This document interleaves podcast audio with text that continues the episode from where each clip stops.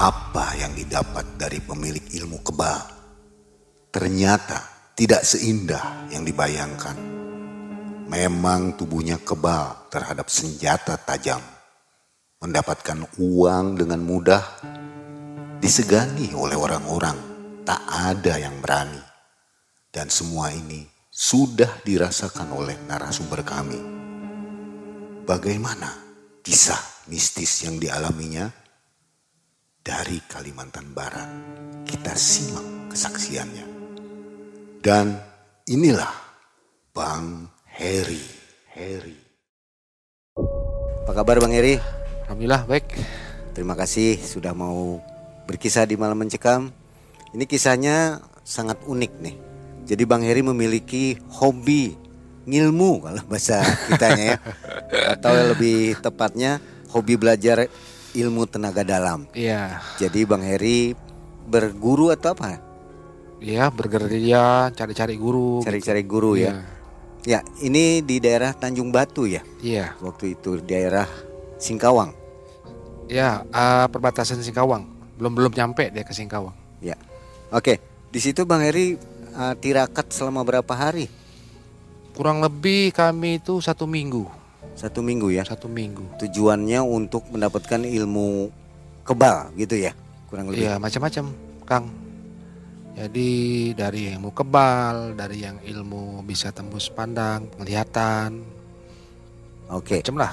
Nah, itu kisahnya menarik sekali. Jadi sobat MM jangan skip videonya, tonton sampai habis ya. Bang Heri, aktivitas sehari-hari apa ini? Alhamdulillah saya sekarang masih eh, servis-servis handphone, Servis HP ya. HP. Masih aktif. Masih, masih. Dulunya katanya seorang pemusik nih, Iya, seniman. sekitar eh, kurang lebih lima tahun ke belakang saya memang seorang pemusik, Eh, spesialis gitar, Gitar ya. tapi all round semua bisa. Dan sobat MM dari Kalimantan Barat, tepatnya daerah Singkawang dari Tanjung Batu, Bang Heri akan berkisah pengalamannya yang terjadi di tahun 96. Oke, Oke. kita dengarkan kisahnya. Silakan Bang Heri.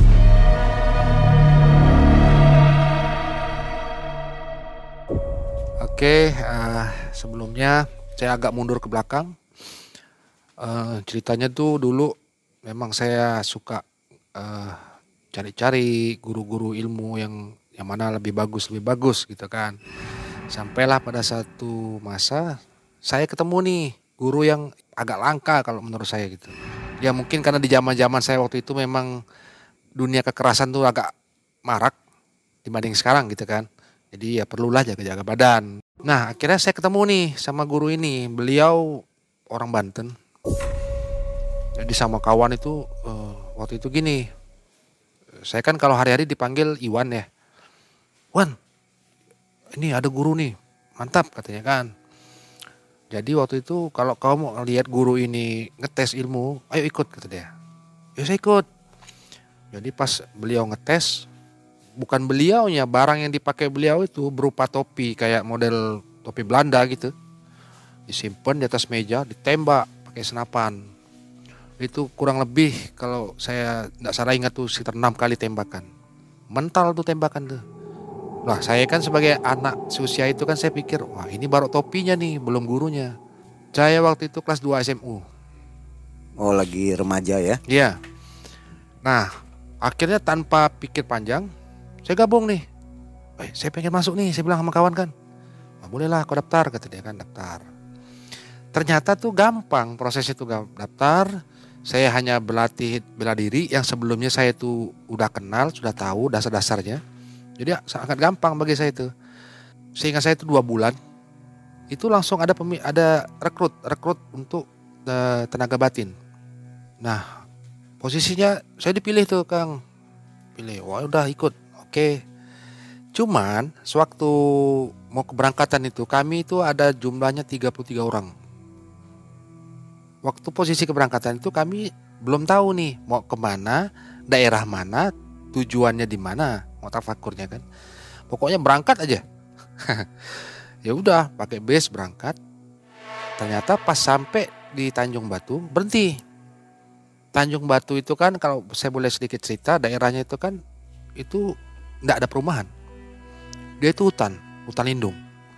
Listrik aja jauh kan jaraknya kan. Jadi bis jalan, kami jalan kaki kurang lebih sekitar 17 meter atau 16 meter gitulah. Baru ketemu satu rumah. Satu-satunya rumah yang kami ketemu itu rumah kampung tapi lumayan bagus. Mereka ada jualan ini, jualan kayak cemilan, nah, kopi-kopi gitu kan. Nah, mungkin buat pengunjung kali. Kan waktu itu zaman Tanjung Batu itu kan tempat rekreasi. Nah, ternyata itulah awalnya kami masuk yang sekarang saya belum tahu dunia lain itu di situ. Yang iya, yang saya anggap awalnya tuh biasa-biasa kan. Udahlah. Jadi masuklah. Nggak, perasaan ini plong, nggak ada apa-apa. Kejadian pertama yang mulai tidak masuk akal di saya waktu itu, anak sumuran saya itu, waktu kami mandi. Pertama, hari pertama itu. Jadi mandi, posisinya gini, ini rumah, di depan rumah itu ada pohon melinjo. Gede pohon yang melinjo. Di depan pohon melinjo itu pasir, panjang pasirnya. Batu gede-gede. Baru sungai. Nah, di samping batu itu ada kolam. Kolamnya cukuplah kalau untuk kami tiga-tiga orang sih kalau mandi itu. Airnya jernih. Jernih sekali Kang. Bisa kelihatan ke bawah tuh airnya tuh. Nah, kami mandi di situ. Di atas tempat mandi itu bukit. Tinggi bukitnya. Jadi mandi kan, mandi, mandi, mandi. Tiba-tiba senior kami langsung gini bilang, woi, woi, woi, woi, naik, naik, naik, naik, naik semuanya, naik, naik. Ya bingung lah kang orang lagi mau mandi suruh naik kan. Udah cepat naik, naik, naik. Tadi bilang, eh kenapa nih? Saya bilang kan, tuh lihat di atas dia bilang kan. saya saya ngelihat ke atas itu kang, orang tuh matiin dari bukit itu. Tapi tidak laki-laki, perempuan semua. Diperhatikannya kami mandi gini. Rame pula tuh. Nampak kita kalau ngeliat orang di atas bukit berdiri itu nampak kita. Ini orang goib ya? Iya, sekarang saya baru tahu kan. Nah, jadi mereka ketawa tidak apa tidak cuma hanya merhatikan begini kan. Oh pada saat itu nggak sadar kalau itu makhluk goib itu? Belum, belum. Itu kan tempat rekreasi. Oh pikir orang biasa? Ya? Iya orang biasa. Yang lucunya otak otak kita kan tidak berpikir bahwa itu bukit loh. Oh, di bawah aja rumah tidak ada, masa di atas ada orang kan gitu. Tapi tidak ada, tidak terpikir. Ya sudah. Akhirnya kata sini cepat cepat naik naik naik. Jadi ya terpaksa lah. Kayak saya kan waktu itu tidak sempat mandi. Udah kemas kemas. Udah dirikan tenda aja, langsung istirahat. Jangan ngapa-ngapa malam ini. Kata senior nih. Gitu. Waktu itu posisinya mau dekat maghrib. Dirikan tenda itu seperti anak pramuka lah paling mungkin setengah jam ya berdiri kali ya. Kami sampai jam 8 enggak berdiri. Mau berdiri roboh, berdiri roboh, berdiri roboh gitu terus tendanya tuh. Dipaku di mana pun miring roboh. Wah ini kata senior nih, mungkin mereka lebih paham kan. Akhirnya entah apalah, mungkin dibacain apa gitu kita. Akhirnya alhamdulillah berhasil jam 10 tuh baru berdiri tenda tuh. Nah istirahat, keesokan harinya aktivitas mulai itu uh, mulai uh, apa dikasih rapalan-rapalan kayak potongan-potongan ayat buat kami malamnya tafakur. Nah dari pagi siang sore itu kan kadang kan kayak saya ini kan suka ngemil. Nah, saya belanjanya ke toko itu ke toko yang saya bilang itu rumah itu. Ya, belanja kopi lah, snack lah, Indomie saya makan pernah di situ tuh. Pokok satu minggu full tuh saya belajar di situ. Nah, malam malam ketiga itu mulai tafakur yang pertama. Nah di situlah yang namanya hal-hal yang sangat di luar hmm, nalar saya itu jalan. Pertama siang se seingat saya benar tempat itu tuh hanya padang pasir di samping kanan pasir itu ilalang tinggi. Nah malam waktu kami mau berjalan ke tafakur diarahkan senior itu kan ke lalang itu Iya kan? Kok lalang itu tuh sepenglihatan mata saya ini kok jadi rendah? Kapan nebasnya gitu kan? Yang awalnya siang tuh tinggi tuh. Saya lihat tinggi benar. Kalau saya jongkok aja hilang. Gak nampak tuh. Tapi malam itu kok kok penglihatan saya rendah ya. Saya bilang, saya tanya sama kawan nih. Boy, kau lihat lalang ini enggak? Enggak lah, enggak terlalu mati kan aku bilang. Enggak lah kau nih gitu deh. kau ini terlalu sensitif benar bahasa budak-budak nih kan. Ah udahlah saya pikir mungkin perasaan saya lah salah. Nah akhirnya sama senior tuh kan dipecah duduk. Jadi sebelum duduk itu kan ada antrian tuh. Misalnya saya barisan nomor 10 nih misalnya nih. Berarti saya kena giliran 10 dong. Yang nomor pertama kan saya lihat duduknya di mana tuh. Ini kan dipecah-pecah nih. Sewaktu belum mulai tafakur, saya tahu nih posisi kawan-kawan saya di mana nih. Yang kiri pun jaraknya berapa jauh, yang kanan berapa jauh, belakang nih berapa orang, yang di pohon berapa orang kan gitu kan. Saya tahu kan, 33. Tapi tiganya tuh senior. Yang tafakurnya tuh 30 kalau tidak salah saya. Nah, tafakur itu dimulai jam setengah 12. Ini pertanyaan sedikit. Senior, maksudnya senior gimana ini? Yang udah lama, yang udah lama di perguruan itu. Di perguruan Nah, itu. ah, buat ngarahin kami gitu kan. Nah, kami ini kan orang yang baru. Oke, Nah, tingkatan tafakurnya kan banyak tuh. Pembimbing lah ya. Iya, pembimbingnya gitu kan. Nah, oke. Cuman saya ingat benar, pesan senior saya itu gini. Kalau ada apa pun kejadian selama tafakur itu, jangan pernah lari hadapi. Berarti itu kejadian yang pernah kita alami, maaf ya, kenakalan kita. Itu mungkin akan kelihatan di situ, kata senior. Ya udah, saya nanggapi biasa-biasa aja omongan itu kan. Nah, mulai nih, duduk, masing-masing megang tasbih. Belum dua menit duduk, pur hujan gerimis. Saya mulai ndak udah ndak enak perasaan saya ini kan. Ini kok lain nih di pantai ini bisa hujan gerimis kayak gini. Setahu saya kok di pantai gerimis tuh langsung ribut dia. Tapi ini ndak gerimis. Jadi saking saya tuh kepengen ingin tahu, saya berdiri.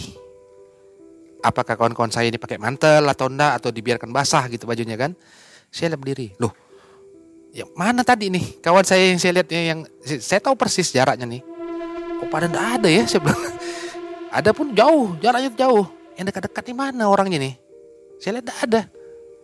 Nah itu itu udah nalar saya udah udah enggak main tuh. Ini nih apa nih ya? Itu tapi saya tepis lagi Kang. Masih saya tepis perasaan saya tuh. Bahwa ini nih kayaknya hanya ya sayanya lah gitu kan. Nah kira saya lanjut, saya tasbih. Pertama saya di samping saya ini kayak ada orang oh oh oh. Saya biarkan, saya tasbih lagi. Tak lama, tak lama suara itu keliling. Oh oh. Saya biarkan lagi. Ketiga, keempat, kelima. Pas keenamnya ditepuknya sini. Puk kata dia. Udah. Buyar saya Kang. Pokoknya udah blank dah saya dah. Saya pikir ini bener nih. Ini bukan ngajak main-main nih, bukan ngajak gurau-gurau nih hantu nih, saya pikir. Dah saya, saya simpan tasbih. Saya berdiri, saya jalan. Pertama yang saya ketemu tuh itulah kawan saya yang saya tanya, ilalang tadi itu. Saya lihat posisinya itu, maaf, kaki naik ke atas, dia duduk gini, sampai main kartu. Tapi di pandangan mata saya dia sendiri. Tapi kayak bener kayak orang main kartu gini. Wih, jalan-jalan kau, jalan kau. Nah tuh kalah tuh kau tuh. Dia gitu deh.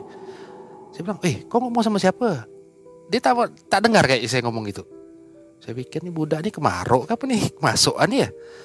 Dah, lari lagi saya Kang. Lari saya ke depan, pas di dekat perbatasan terpasir dengan Ilalang tuh ada kayak abang-abang. Di saya umurnya. Nari-nari.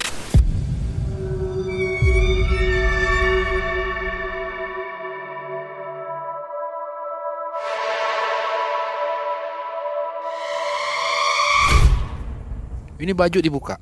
Celana ini udah melorot. Nari, nari, joget, joget, joget. Kayak ada kawan dia nari itu kan.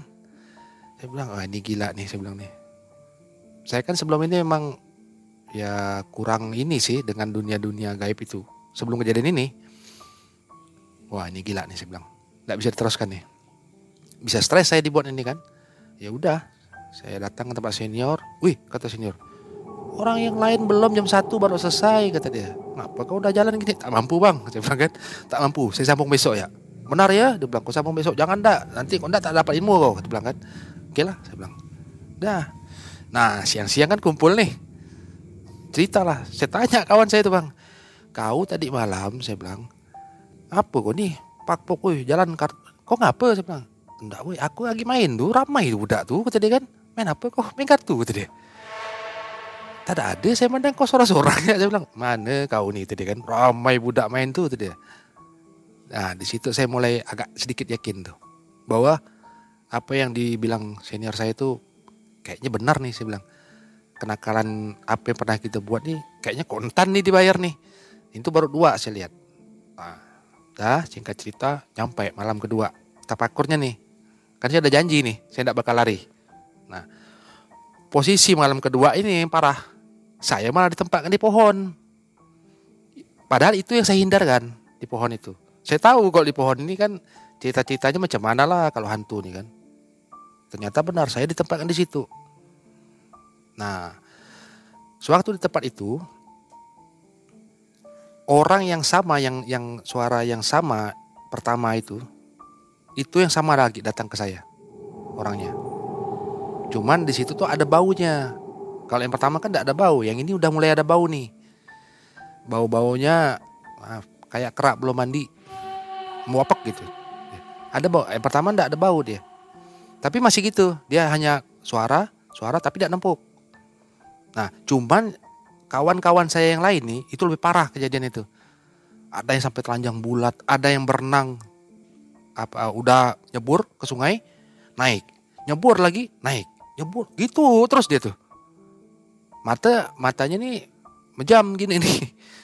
Itu setelah siap besoknya saya tanya tuh, rupanya dia suka main perempuan katanya. Perempuan nakal. Gitu. Di pandangan itu emang cantik-cantik perempuan tuh. Pokoknya ndak ada lawan lah perempuan itu di situ tuh. Ya udah, jadi kan dari kejadian dua malam itu kan orang yang paling minim diganggu kan itu saya kan. Nah di situ saya ada mulai hati itu uh, bahasanya gimana ya mulai terkabur dikit lah wah yang lain nih kena semua nih saya bilang. Cuman aku yang enggak ah gitu saya. Kan kawan-kawan nanya nih Her kau diganggu apa? Ah enggak biasa aja saya bilang. Nampak? Enggak saya bilang. Ada cuman bau aja. Oh rezeki kau lah nih. Yang lain kan udah ngeluh semua nih kan udah tak mampu. Nah sampailah akhirnya hari ketujuh pulang. Pulang kan otomatis ngelewati rumah itu. Pas sampai rumah itu pucat muka saya kang darahnya kayak disayat saya. Rumah itu jelek minta ampun. Rumah kampung bentuknya masih sama, tapi dia punya apa tuh sarang laba-laba, debu. Tempat jualan yang saya apa dia naruh snack-snack itu ada, tapi hancur. Memang tidak ada rumah lagi saya rumah itu. Yang saya pikirkan tuh bukan apa, Kang. Jadi saya makan apa? Yang saya belanja itu. Uang saya ke mana? Yang saya beli kopi, itu siapa yang ngambil? Yang saya makan domi snack itu. Ini apa nih yang saya makan nih? Tapi lagi-lagi senior saya itu bilang ya udahlah anggaplah ini pelajaran untuk kau. Ya kan? Lain-lain kali itu ikuti perintah aja lah kalau disuruh ngapa-ngapa. Ya udah agak tenang saya itu kang. Nah. Pedagangnya ingat wajahnya seperti apa wujudnya itu? Ingat. Cewek cowok? Ibu-ibu. Oh ibu-ibu. Ibu mama punya anak dua. Dua, -dua ada anaknya? Ada cewek tapi kecil. Jadi rumahnya bentuknya sama, cuman kondisi sudah berbeda. Iya, kondisinya itu bukan 180 derajat lagi, 1800. Memang rumah itu kayak udah puluhan tahun udah terbengkalai. Orang atapnya aja udah, ih pokoknya susah ngomong saya. Teman-teman yang lain melihatnya sama nggak? Kata mereka datang dengan pergi sama. Kata mereka nih. Tapi saya kan lihatnya enggak. Oh saya makan Indomie Kang. Saya beli bayar pakai duit loh. Diterima sama ibu itu. Sedangkan teman yang lain belanja di situ nggak? Allah Allah alam saya pun nggak tahu. Emang saya kan hobi hobi ngemil. Nggak, nggak, nggak terlalu matikan saya itu. Jadi seperti sendiri ya? Iya, memang memang sadar saya itu sendiri. Saya belanja ke situ siang, duduk, saya ngopi di situ kan. Cuma memang nggak pernah habis saya minum di situ. Pertama memang kopinya tuh kurang enak, agak cair kan. Terus Indominya pun kalau dia ngasih saya itu bumbunya terlalu banyak bagi saya itu terlalu asin gitu. Nggak pernah habis saya makan. Kecuali snack. Kalau snack habis saya makannya. Udah kan? Pulang nih. Pulang. Nah, rupanya yang lain selesai ceritanya. Saya nih rupanya yang apa ya tumbal. Di situ di posisi itu saya, saya memang tidak diganggu. Ternyata pas saya sampai di rumah malam itu kontan orang yang sama datang lagi. Yang yang mengganggu saya suara-suara kayak kerak tadi itu seingat saya itu dua bulan. Full. Tiap malam jendela kaca saya saya kan di rumah sendiri kang. Tinggal sendiri. Kaca jendela rumah saya itu digaruk. Krok krok krok nah, besoknya tuh dinding rumah saya tuh digedor. Bum bum bum. Belum lagi tanah kalau dia kayak mengentakkan kaki di tanah itu kayak bunyi dung dung tapi suaranya persis sama yang saya dengar waktu saya tabakur. Um, kurang lebih gini nih. Oh, oh, oh. kadang-kadang ada suara bayi nangis. Kadang-kadang ada suara laki-laki nangis bukan perempuan nangis. Uh, dan yang paling kalau saya tuh bilang paling aneh bin ajaib tuh. Ada satu malam kan saya mau ke toilet. Ya posisi kamar saya pas depan pintu kamar situ kan toilet. Jadi kalau saya mau ke toilet kebiasaan saya tuh pintu kamar tidak pernah saya tutup nih. Biar gampang keluar masuk kan toilet. Begitu saya keluar dari toilet ini kekunci nih pintu kamar nih. Kamar kamar saya kekunci bukan ketutup. Udah ketutup kekunci lagi. Sampai tidur di ruang tamu saya besoknya baru saya bengkas kamar tuh. Padahal logikanya kalau mau ngunci kamar saya itu harus diselop dari dalam. Diselop. Saya kan tidak tidak pakai kunci ini kayak selop. Yang nyelop siapa? Coba. Saya tidur ruang tamu. Itu dua bulan kang kejadian tuh terus gitu. Ya stres juga sih saya. Ternyata setelah saya tanya sama senior nah inilah kau yang jadi kata dia bilang gitu. Maksudnya jadi dari amalan yang mau kita ambil itu kau yang diikutin kau yang jadi. Nah, tapi kan saya bilang enggak gini-gini benar lah caranya. Saya bilang kan ini stres saya dibuatnya. Tapi enggak jadi kau nih bilang. Kau lihat nanti ya perubahan kau bilang. Emang sih signifikan saya ngerasanya. Jadi setelah kejadian itu entah gimana saya tuh tak gampang ngentar kalau lihat orang. Mau orang berapapun depan saya saya hadapi. Tak tahu kayaknya punya nyali aja saya itu. Kayaknya ada yang bantu aja gitu. Nah, sebelumnya ya paling takaran kalau dua, tiga lari saya. Adik-adik kandung saya sendiri sampai takut dengan saya. Ngeri katanya. Kalau saya udah udah ngeliat apa kayak jelarkan mata, besarkan mata, udah ngeri kata abang nih ngeri kata dia. Kayak bukan abang gitu. Nah dari situlah akhirnya malam melintang saya gitu kan ada kawan kan setelah saya melintang kan di pasar-pasar saya tidak pandai takut. Mau preman itu senior kek mau penjahat itu pembunuh bajingan kayak saya kawanin semua. Pokoknya no gentar lah istilahnya kan. Saya pun tak pernah mikir kenapa saya kok bisa gitu? Saya jalani aja terus. Enjoy nikmat saya kan. Jadi akhirnya kami bilang udah air oh, jadi debt collector Woi boleh tuh, saya bilang. Nah, kolektor apa nih? Motor gak? Saya bilang, iya, udahlah. Singkatnya saya jadi debt kolektor. Nah, jadi debt kolektor, tapi tidak lama saya. E, tiga bulan saya jadi debt kolektor. Itu yang bikin saya pindah gini. Terakhir, saya nagih terakhir tuh di jalan Jalan Danau Tarum. Sepakat di sini. E, arah Kota Baru, sepakat tuh. Nah, di situ ada satu kampung yang yang mungkin saya tidak sebut dah nama kampungnya ya. Itu orangnya tuh beringas memang. Boleh katakan preman kampung situlah yang kami tagih ini. Penglawan melawan akhirnya orang kampung itu pada ngeroyok. Kawan saya habis. Mukanya tuh babak belur. Makan pun udah tidak bisa. Yang selamat cuma saya sendiri. Malah saya dibayar lagi sama orang kampung situ buat jaga keamanan situ. Tapi ya setelah itulah jadi itu saya pikir saya tidak cocok kerja di sini nih. Terlalu banyak ininya, terlalu banyak apa ya? Menurut kerasnya juga saya pikir. Hari-hari ribut terus dengan orang. Nah akhirnya saya berhenti tidak lama. Malam Imlek saya berhenti nih besoknya Imlek. Malam Imlek ada kawan saya eh, maaf orang Chinese ngajak, eh bos aku cari kau. Eh dia nyuruh kau nagih utang kata dia. Wah ini mantap nih saya bilang nih kan Ini udah pasti jelas orangnya berarti salah nih Lagi utang, dia berutang nih kan Tanya utang apa? Utang judi bilang, Ah boleh saya bilang nah, Wah itu lama saya kang lama saya kerja utang judi. Adalah sekitar hampir setahun juga sih.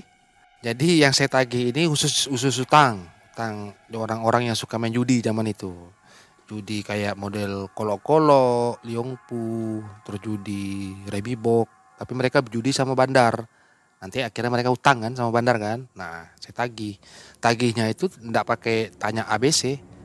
Ya udah tahu kan, dia yang, yang utang kan. Tinggal datang ketemu orangnya tanya, kau utang sekian, betul? Ini udah bayar, kau belum bayar. Mau bayar kapan? Nah, kalau panjang-panjang, pendek-pendek gitu. Kalau mereka tidak mampu bayar, dari bos tuh masih ada kasih toleransi. Biasanya itu tiga minggu atau atau paling lama itu tiga bulan. Tapi kalau setelah lewat dari itu, saya langsung tanpa komando. Apa pun barang depan saya saya ambil.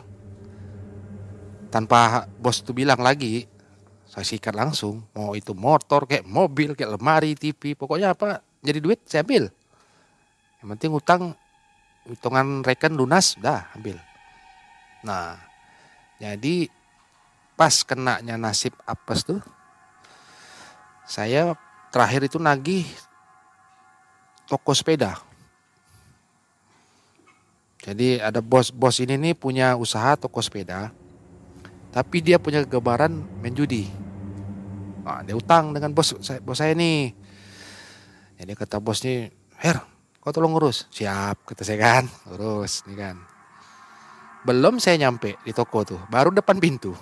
Anak buah bos ini yang punya utang nih langsung ngadang saya. Pakai kucing Inggris, Kang. Yang punya mobil lagi tuh, yang besar tuh kan. Enggak pakai dialog. Orang saya datang, cek eh, motor nih masih hidup. Anak buahnya udah berdiri depan pintu. Pakai kunci Inggris Kau mau apa? Ngutang, enggak ada. Oh saya digitu kan, dia belum tahu kan kita nih ya kalau bahasa orang Pontianak nih pala babi, putak babi. Makin digitu kan, oh, makin saya, saya belilah. Udah, saya tidak sempat ketemu sama yang punya utang. Saya ribut sama anak buahnya itu. Wow, saya habis saya hancurkan tempat jualannya.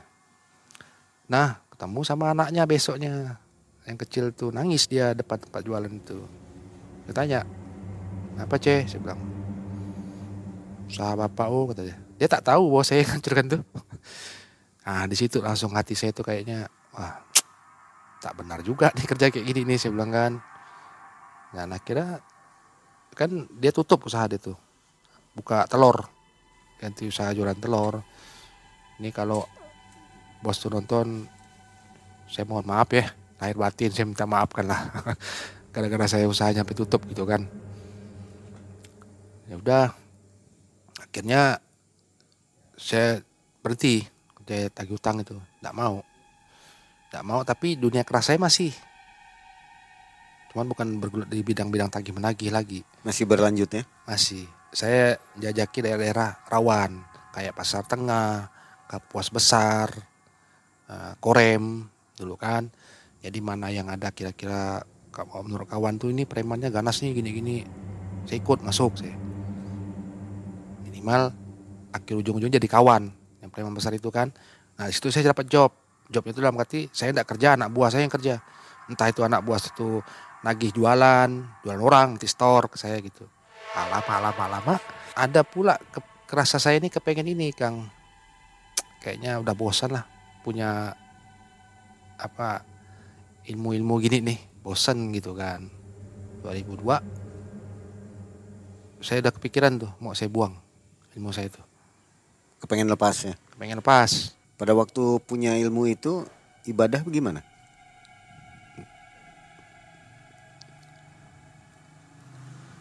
Nggak pernah ibadah saya. Jauh ya? Udah, udah saya coba ibadah. Jadi saya tuh dulu waktu kecil sekolah saya semua agama. SD saya bawa mai. SMP saya Sanawiyah. SMU saya Man. 12 tahun. Kalau orang pesantren bisa jadi ustadz. Yang dulunya biasanya kalau saya di kampung itu ada orang meninggal, kita tahlilan, suka baca yasin. Saya tanpa buku. Apal di luar kepala saya itu semenjak saya ingat saya tuh ya itulah saya tirakat itu kan saya mulai pendalam ilmu-ilmu gitu kan menjauh saya dengan agama jadi saya itu ada kejadian yang mungkin saya boleh sharing kepada kawan-kawan semuanya. Bentuk kekuasaan Allah itu banyak besar. Bukan hanya dari segi rezeki umur bukan. Saya merasakan itu gini. Saya ini anak anak agama loh 12 tahun. Saya pernah mau sholat zuhur. Kepengen benar saya sholat zuhur. Pergi saya ke masjid. Itu ceritanya. Setelah bertahun-tahun saya tidak sholat nih. Pergi ke masjid sampai di sana wudhu dong. Masih normal saya tuh wudhu masuklah makmum. Begitu si imam bilang Allahu Akbar saya pun ikut. Allahu Akbar. Dah sampai di situ. Selebihnya saya blank. Saya tak tahu harus ngapa tuh. Baca apa pun saya tidak tahu sampai sampai Al-Fatihah. Yang anak SMP itu SD pun tahu saya tidak tahu bayangkan orang 12 tahun sekolah agama bisa bodoh balik kayak begitu apa tidak nangis saya Kang di sujud terakhir saya itu saya nangis nangis saya jadi saya bilang ya Allah saya bilang jangankan kau mau cabut nyawa orang Hafalan saya yang lembar-lembar kau cabut sebentar aja hilang. Gimana dengan kekuasaanmu yang lain? Saya bilang kan. Udah kan.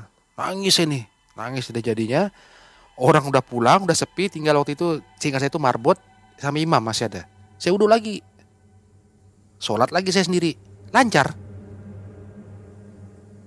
Tanpa harus ngapal buka buku. Tahu saya baca sampai akhir. Tayar akhir saya tahu. Nangis lagi lah saya Kang. Kau balikkannya nih ya Allah sebentar. Saya bilang. Nah itu buat kawan-kawan mungkin kejadian seperti ini. Sebagai saya itu udah lebih dari segala rezeki dikasih atau apa. Bahwa besarnya kekuasaan Allah tuh saya rasakan betul. Nah kan setelah itu saya masih kuat nih. Cari nih. Kepengen copot. Dari Ustadz. Dari Rukiah. Saya di Rukiah enam kali jadi dibawa rukiah sama paman-paman saya sampai di tempat rukiah itu apa yang dibaca orang rukiah saya cukup baca. Ini kan tip kaset kan. Apa yang dibaca orang rukiah saya juga baca. Apal. Dia ketawa saya ketawa. Disuruh baring, orang lain baring sampai ada yang nangis, sampai ada muntah-muntah. Saya enggak. Saya celingukan ngeliat orang. Jadi saya pikir enggak mempan nih saya bilang. Oh kurang kata paman saya. Ulang. Eh, ulang lagi, ulang sampai enam kali. ya, tingkat emosional saya tuh hanya ngukur tingkat emosi apa emosi saya itu kan kok masih tinggi ya saya bilang kok masih tidak ada perasaan takut gitu saya tes di tempat-tempat jalan sepi kuburan atau apa saya tidak pernah takut berarti masih nih kan saya bilang kan terus rapal apalan saya itu kalau saya panggil itu masih masuk ke badan saya tuh macam-macam jadi mis, uh, waktu saya ngamalin itu kan misalnya gini hmm, saya kepengen apa nih misalnya kepengen gaya kerak gerakan kerak gitu ya. Ya tinggal saya panggil kerak. Ikut saya tuh. Yang menurut yang lihat saya itu ya saya seperti kerak gaya saya itu. Nah terus um, misalnya gaya anjing misalnya. Ya seperti itu. Pokoknya apa yang saya mau tuh dia ngikut. Cuman syaratnya saya harus harus minta, saya panggil dia. Nah makanya dulu sewaktu saya nagih orang, saya berhadapan sama orang atau apa, saya pasti minta bantu. Maka saya tak, tak gentar waktu itu zaman itu kan. Di samping saya juga punya jaga badan. Eh, bisalah kata orang kalau cuma dibacok sih. Belum lah gitu. Oh tak pernah. Saya malah mungkin orang satu-satunya yang tak pernah mimpi. Apa pun jenis mimpinya. Saya pun tak ngerti. Jadi saya tidur, tidur, tidur aja. Bangun, bangun aja. Kalau pun tanya kau mimpi apa? Tak tahu. Tak tahu saya. Saya tak mungkin tak pernah mimpi. Tapi uh, waktu itu anak saya masih umur SD kelas 3. Yang tua itu SMP eh iya SD kelas 5 kalau tidak salah saya. Anak-anak saya itu Kang kalau saya tidur baik siang atau malam tidak ada yang berani bangunkan. Karena pernah pengalaman kata istri saya bilang kalau anak saya itu pas bangunkan saya, saya hanya pegang gini. Itu dia dianya mental sampai ke pintu.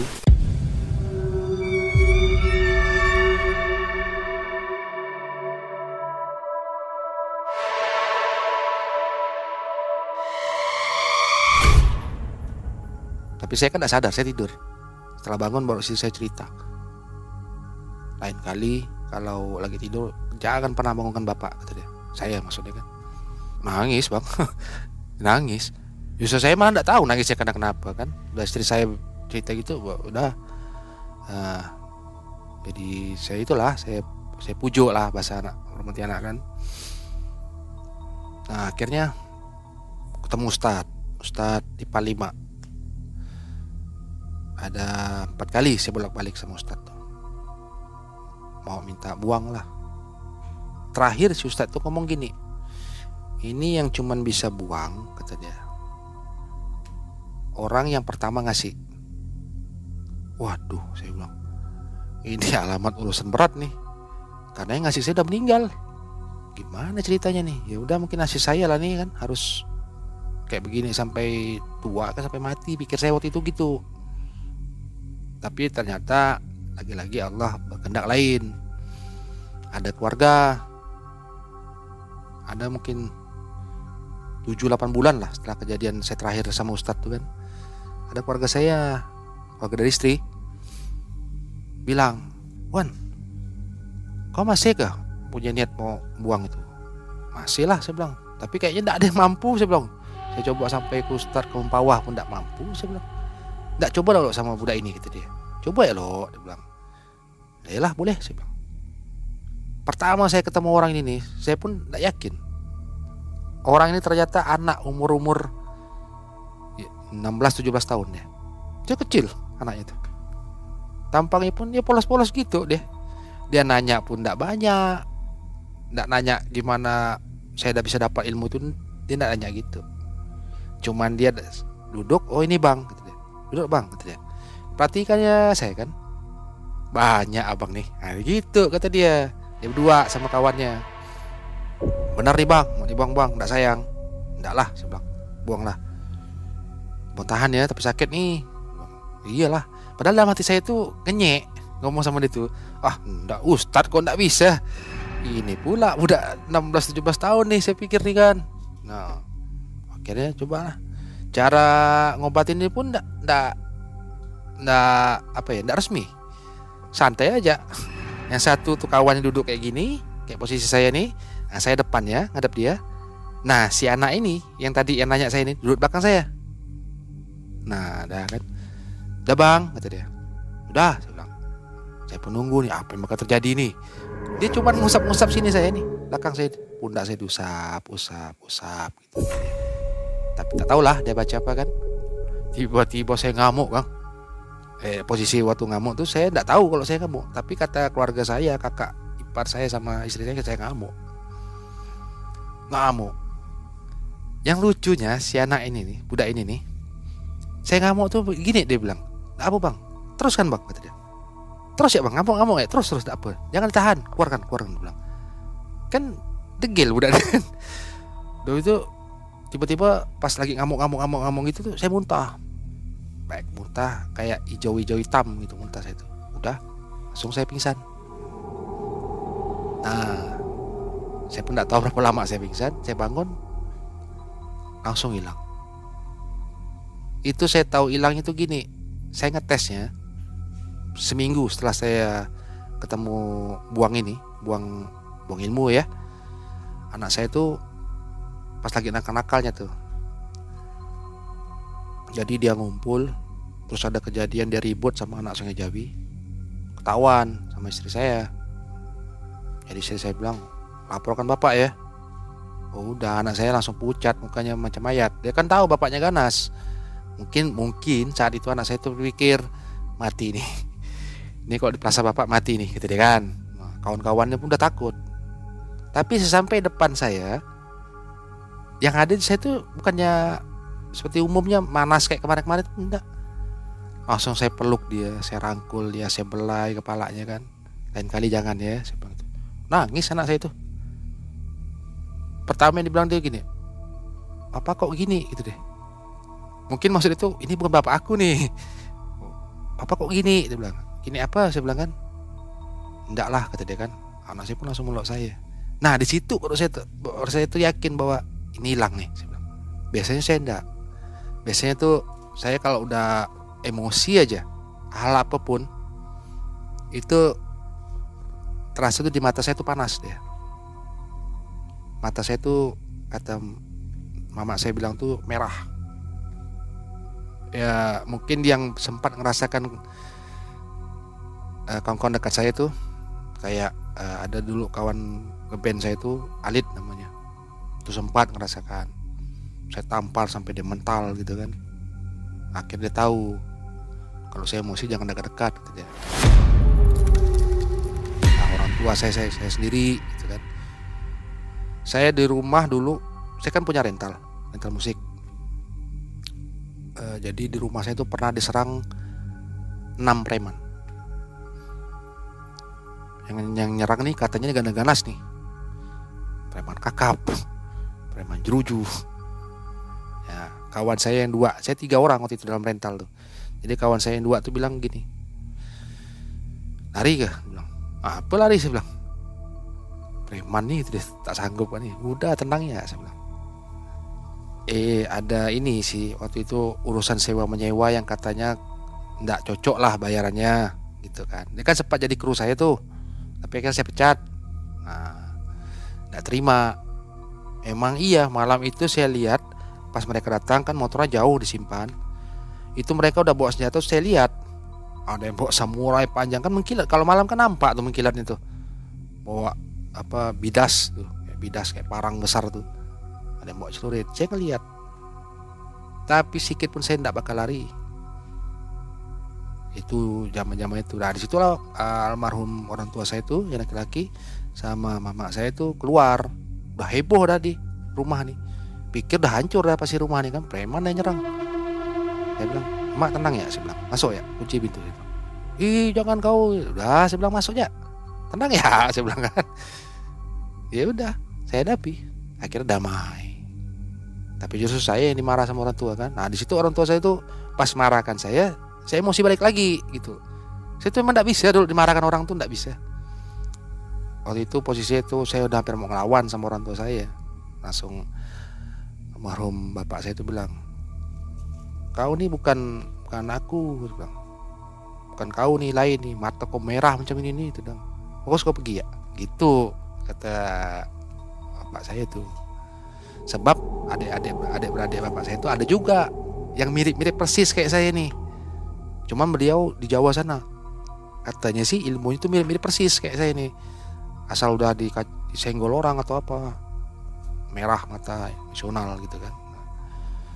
Cuman eh, itu lah Kang.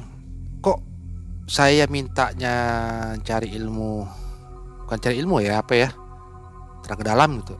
Tapi saya dapat tuh malah mistis terus saya pun bingung sampai sekarang nih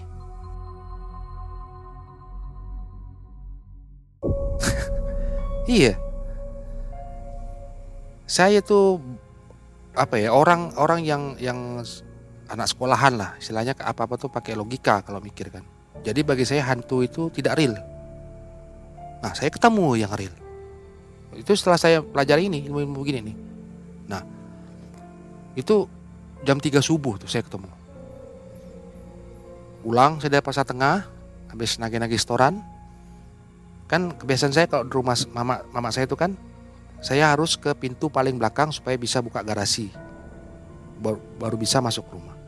Nah, kok udah sampai pintu paling belakang saya harus ngetok jendela. Di samping jendela itu garasi, di samping garasi itu pokok kelapa tinggi. Dilalah jam 3 subuh itu. Saya ngetok gini, Assalamualaikum, Assalamualaikum. Saya tidak sadar di samping saya itu perempuan berdiri putih tinggi. Di pokok kelapa itulah. Almarhum orang tua saya laki-laki itu masih ngelihat. Jadi begitu orang tua saya itu buka, eh masuklah. Saya udah udah kaku di motor nih kan. Saya ngeliatin perempuan itu. Cuman saya tidak bisa ngomong, tidak bisa keluar suara gitu kan orang tua saya bilang kau ini ngapa gitu dia ah, orang tua saya langsung lihat ke samping ke kiri ih astagfirullahaladzim gitu orang pergi kau pergi kau kata dia pergi yang kecauan aku Oke. hilang hal-hal itu tuh sebenarnya bukan itu yang saya cari gitu loh. Tapi justru malah ketemu di situ.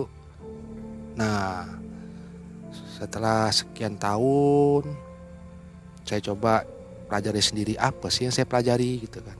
Ternyata ya semi-semi hantu juga yang saya panggil gitu loh untuk untuk pengaman diri saya itu. Iya. Ternyata amalannya seperti apa itu? Diambil dari Al-Quran atau dari sebagian besar sebagian besar kami itu diwajibkan merapal ayat-ayat yang udah potongan-potongan Al-Quran potong itu ayatnya udah jadi udah dari senior kayak atau guru-guru kami. Cuman yang saya ingat persis setiap rapalan itu pasti disertakan dengan nama Syekh Abdul Qadir Jailani. Nah setelah kita sebut nama Syekh Abdul Qadir Jailani kita minta jadi apa? Misalnya eh, aku pengen jadi apa ya kerak misalnya. Jadi itu tanpa ada rasa letih tanpa ada apa rasa apa gitu kan. Nah, kalau kawan saya lebih parah lagi. Dia kerapal itu. Ombak laut aja bisa bisa balik dibuat dia. Bukan hanya manusia. Saya ngelihat dengan mata kepala saya sendiri. Bacaannya sama. Cuman tingkatannya beda.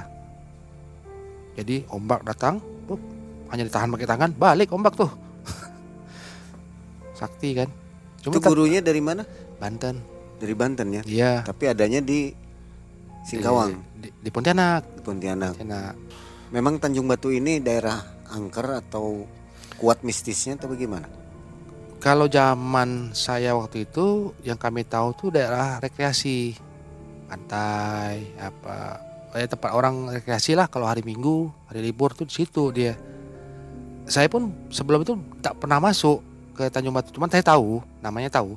Dia kan deretannya tahu Pulau Kijing, Tanjung Batu, Pasir Panjang.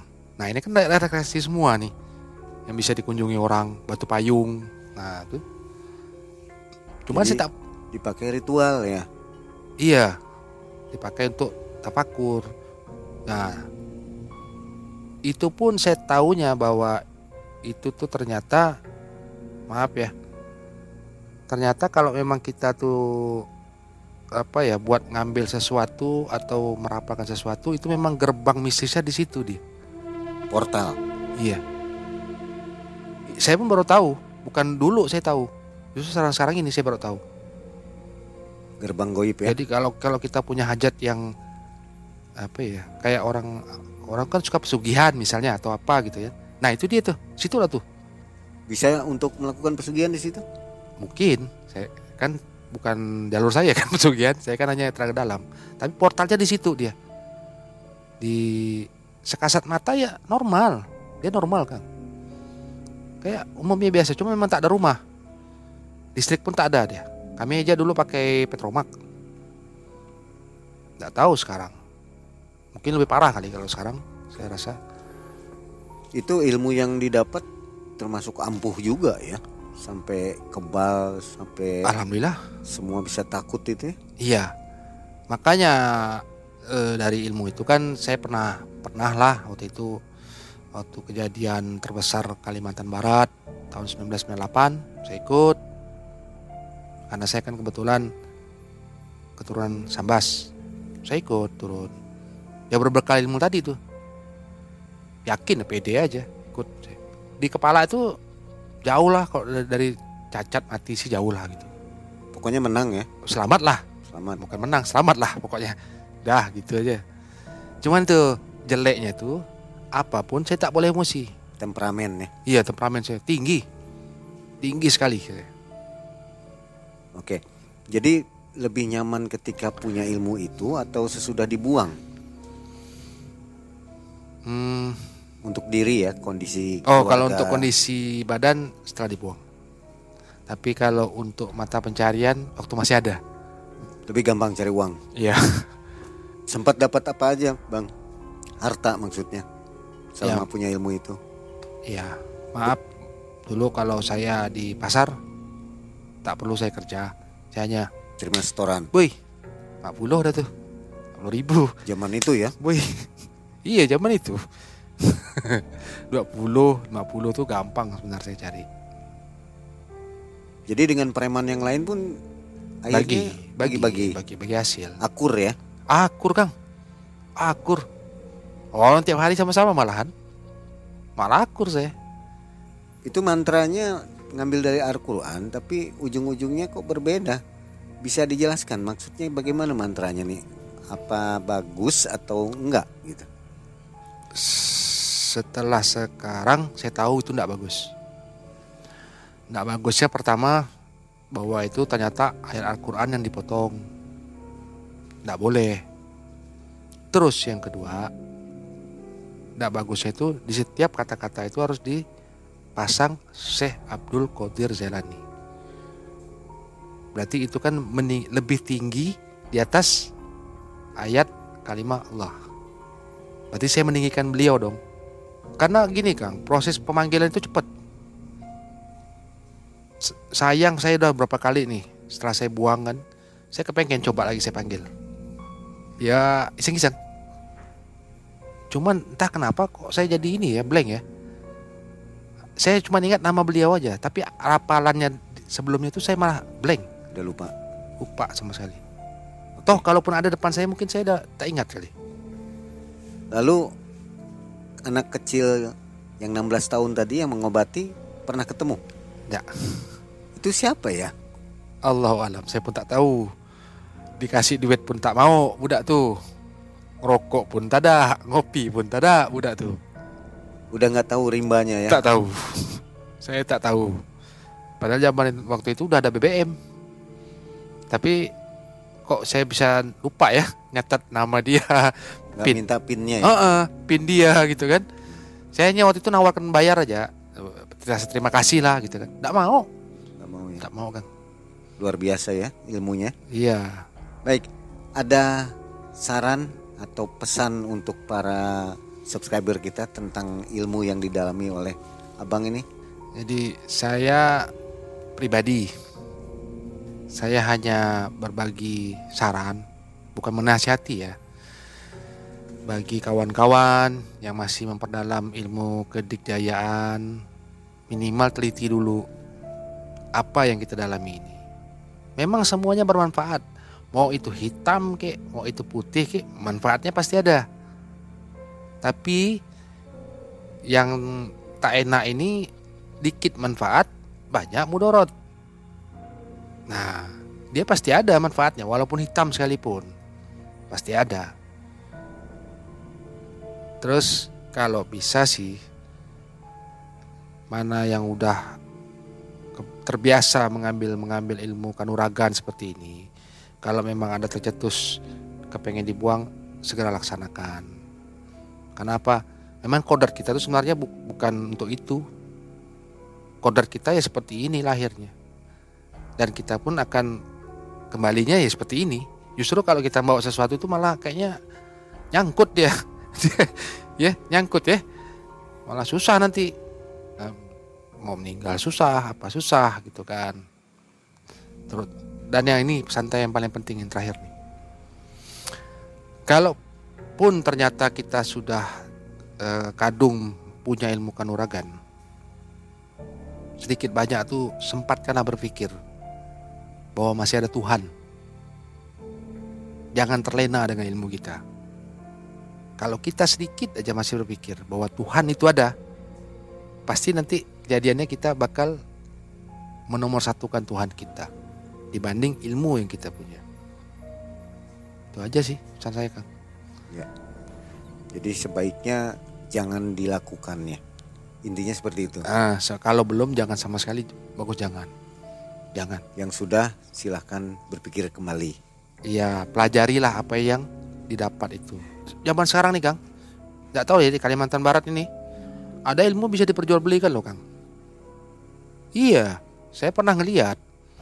Jadi, Seperti untalan itu. enggak, dia pengen, pengen kebal nih. Nah, misalnya saya, saya bisa. Dia bayar sama saya. Tapi ntar setelah seminggu atau apa ya dia pulang ke rumah tuh. Hilang itu ilmu kebalnya tuh. Tapi waktu di depan saya tes ya bener kebal. Oh, gitu Jangan, ya. jangankan orangnya rambut-rambutnya pun diputus tak bakal putus. Ada ada jangka waktu tuh kayak garansi lah. Seminggu kayak sebulan kayak. Tapi setelah itu udah hilang, Bilang ya. hilang. Kayak model perjual beli kan gitu ilmu Bisa itu. gitu. Oke. Nah, sobat MM itulah kisah yang sangat Iya. luar biasa dari Bang Heri yang telah memiliki ilmu kebal dan akhirnya dibuang juga ya. Karena lebih tenang, lebih nyaman tidak mempunyai ilmu. Iya. Dan itu kejadiannya di Tanjung Batu, Tanjung Batu. Singkawang ya, melakukan ritualnya. Oke, terima kasih Bang. Sama-sama, sama-sama. Terima kasih atas Sama-sama, kisahnya. Mudah-mudahan akan menambah info tentang dunia mistis dan menambah keimanan kita kepada Allah Subhanahu wa taala. Amin. Amin. amin. Akhirnya Mang Ai dan tim dari Kalimantan Barat undur diri. Assalamualaikum warahmatullahi wabarakatuh.